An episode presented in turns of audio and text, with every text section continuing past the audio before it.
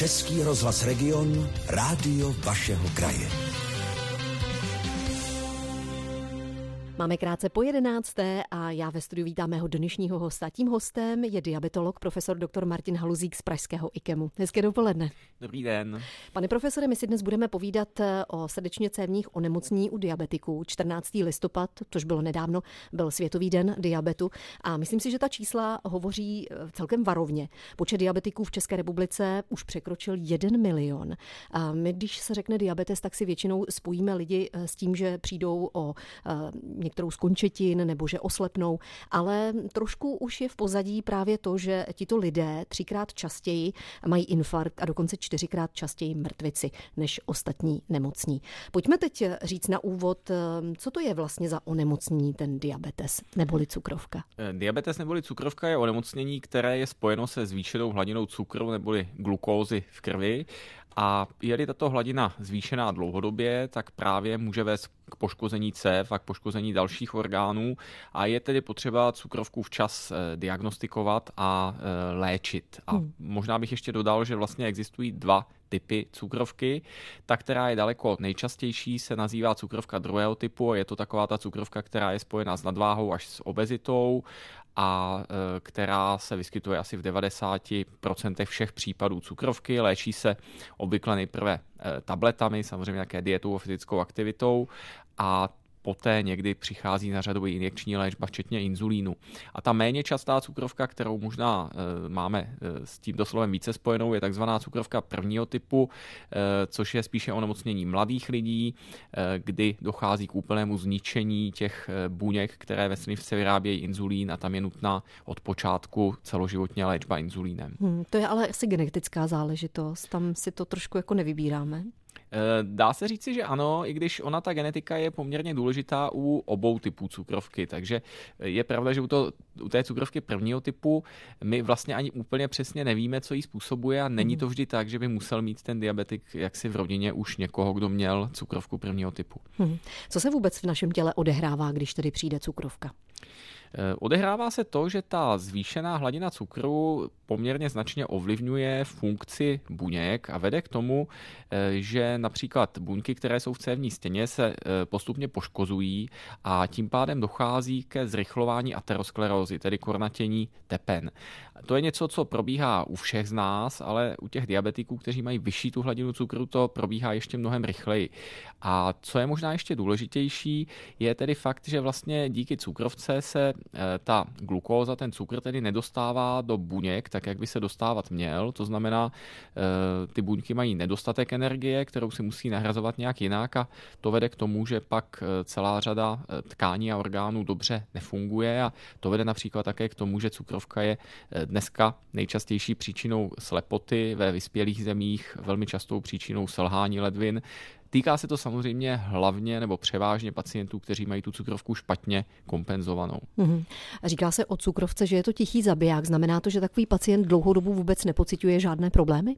Ano, je to bohužel tak, protože ta cukrovka prvního typu, ta je tedy ta je výjimkou, ta se většinou pozná poměrně rychle, protože ta hladina cukru je zvýšená hodně, ale eh, ve většině případů, kdy je to ta cukrovka druhého typu, tak tam vlastně pokud je ta hladina cukru zvýšená jenom mírně, tak ten pacient vlastně žádné zásadnější problémy nemá. Může tam být nějaká trošku zvýšená celková únava nebo nějaké drobnější obtíže nespecifické, ale v podstatě pokud eh, ten pacient nechodí pravidelně na preventivní prohlídky a někdo mu tu hladinu cukru v krvi nezměří, tak vlastně může klidně několik let eh, žít s cukrovkou, o které vůbec neví. Takže já bych si dovolil říci, i když to možná zní trochu strašidelně, že tichý zabiják eh, odpovídá tomu, jak se cukrovka druhého typu chová. Stále si povídáme na vlnách regionu o e, srdečně cévních onemocněních u diabetiků s diabetologem, profesorem doktorem Martinem Haluzíkem z Pražského IKEMu. Možná bychom mohli říct našim posluchačům, jaké jsou ty prvotní příznaky cukrovky. Přeci jenom když přichází tak plíživě, tak jak to poznáme? Eh, prvotní příznaky cukrovky se mohou poměrně výrazně lišit. V takovém tom úplně nejtypičtějším případě, kdy eh, ta hladina cukru už je hodně vysoká, což může někdy být i u té cukrovky druhého typu, eh, tak ty příznaky jsou poměrně výrazné. Je to zvýšený pocit žízně, častější močení, hubnutí, velká únava, nízký tlak, někdy takový jako pocit nevolnosti A v podstatě ti pacienti hubnou i přesto, že jedí poměrně hodně a musí opravdu vypít místo běžného množství tekutin dvojnásobek nebo trojnásobek, takže 6-7 litrů denně. Čili tady je to jednoduché, protože domnívám se, že prakticky každý lékař, když za ním přijde pacient s těmito obtížemi, tak mu změří hladinu cukru a pak je ta diagnoza celkem jasná. To, co ale bývá častější, je prostě to, že ten pacient se jenom tak nějak úplně celkově necítí dobře, cítí se unavený, někdy může být to, že eh, se mu trošku hůře hojí eh, třeba kožní oděrky nebo eh, více se mu ukazí zuby a nemusí tam být ani to hubnutí nebo hubne jenom mírně, může třeba v noci chodit trošku častěji močit, ale to většinou pánové zase přisuzují nějakým prostatickým obtížím. A Bohužel se někdy může stát, že vlastně vůbec prvním příznakem, při kterém se pak zjistí, že ten pacient má cukrovku nebo první komplikací, je už to, že se dostane do nemocnice s nějakým jiným onemocněním. Takže mm-hmm. je třeba hospitalizován pro ten e, zmíněný srdeční infarkt. A při té příležitosti se mu samozřejmě e, nabere krev, dojde ke změření eh, cukru v krvi a zjistí se i podle toho takzvaného dlouhodobého cukru glykovaného hemoglobinu, že prostě už měl předtím nějakou dobu cukrovku, které se nevědělo. Mhm. Může třeba cukrovku přivodit i to, že máme dost často chuť na sladké? Eh, cukrovku může přivodit hlavně to, když máme nadváhu nebo obezitu a málo se pohybujeme. Samozřejmě, pokud máme hodně často chuť na sladké a moc se nepohybujeme, tak si přivodíme tu obezitu a potom pochopitelně máme daleko vyšší riziko cukrovky. Ta obezita je velmi těsně svázána s tou eh, cukrovkou druhého typu. Ale nedá se říct, že by tolik záleželo na tom, jestli si tu obezitu tedy vypěstujeme sladkostmi nebo nějakým bůčkem nebo pivem nebo kombinací všeho. Tam skutečně rozhoduje eh, to, jestli máme obezitu a k tomu ještě e, zda přitom máme málo fyzické aktivity nebo dostatek fyzické aktivity. Takže existují studie, které ukazují celkem hezky, že i pacienti s nadváhou nebo s obezitou, pokud sportují pravidelně, tak jsou na tom metabolicky daleko lépe, to znamená, že jejich riziko eh, cukrovky, ale také těch dalších komplikací, které jsme tady zmiňovali, je podstatně menší. Hmm, týká se cukrovka pouze lidí starších, anebo už se to tak nějak prolíná i tou mladší populací? Bohužel se nám to posouvá do mladší populace, což je dáno hlavně tím, že e, máme také problém s dětskou obezitou i v České republice, ale dá se říct ve většině vyspělých zemích světa.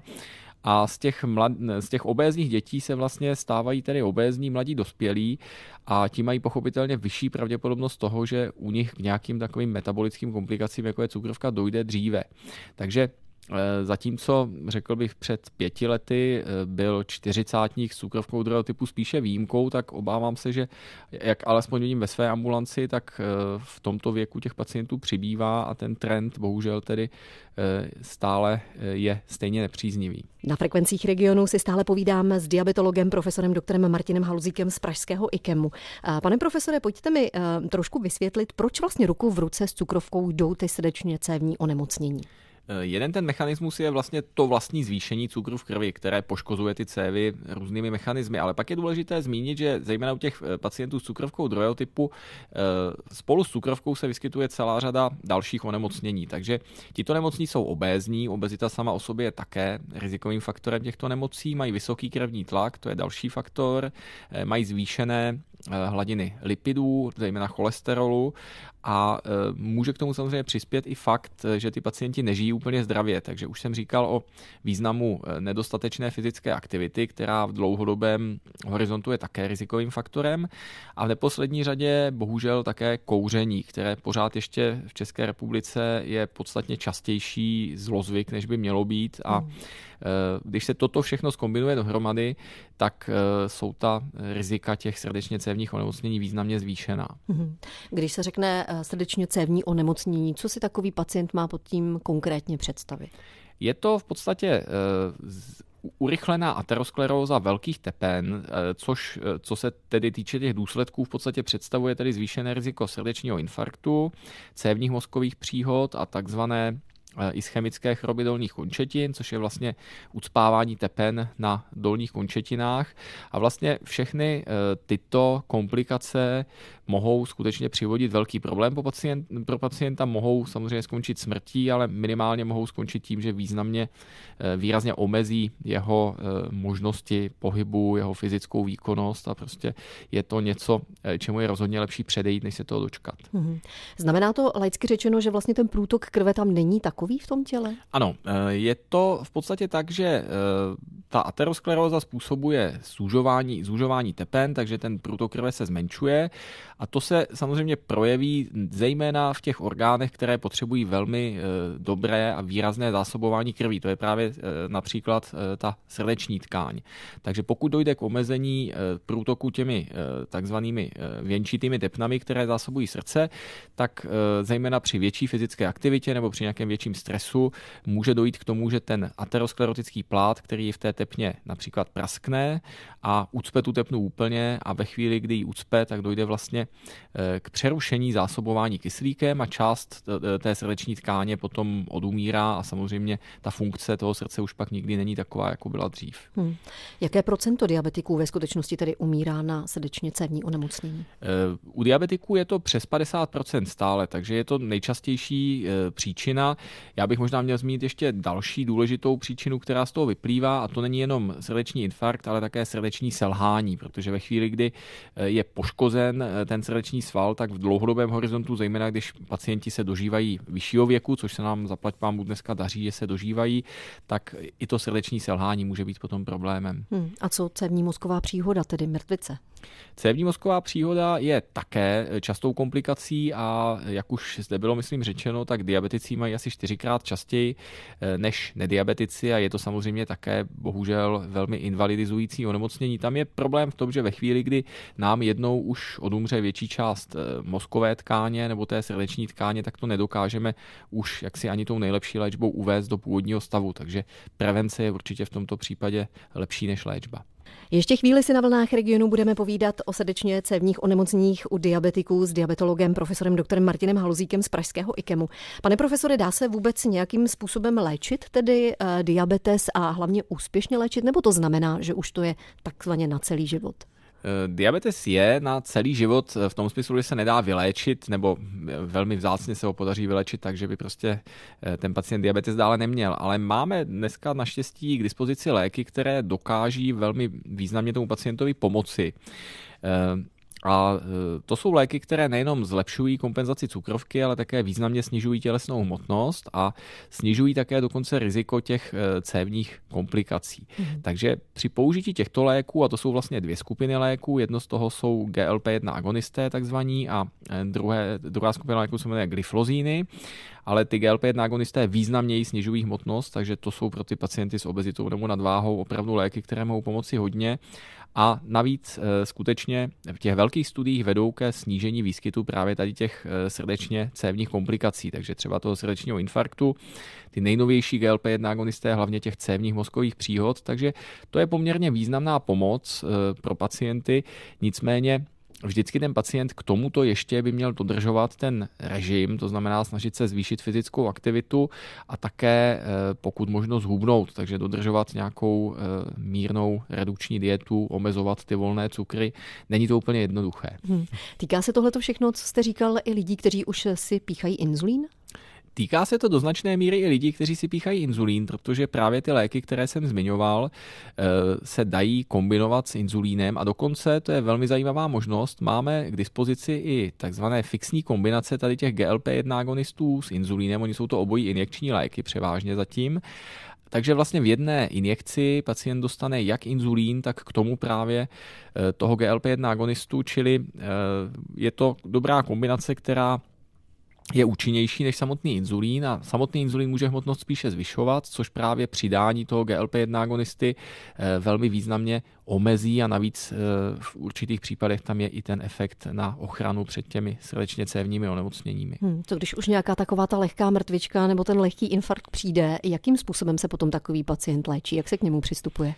Přistupuje se k němu tak, že se samozřejmě zejména tohoto pacienta se snažíme léčit těmi léky, které mají ten ochranný efekt, protože ten pacient je v daleko vyšším riziku toho, že se může podobná příhoda opakovat. A právě eh, na tento typ pacientů máme studie, že ta léčba tímto typem léků, například tedy těmi GLP-1 agonisty, pomáhá podstatně více než jiná.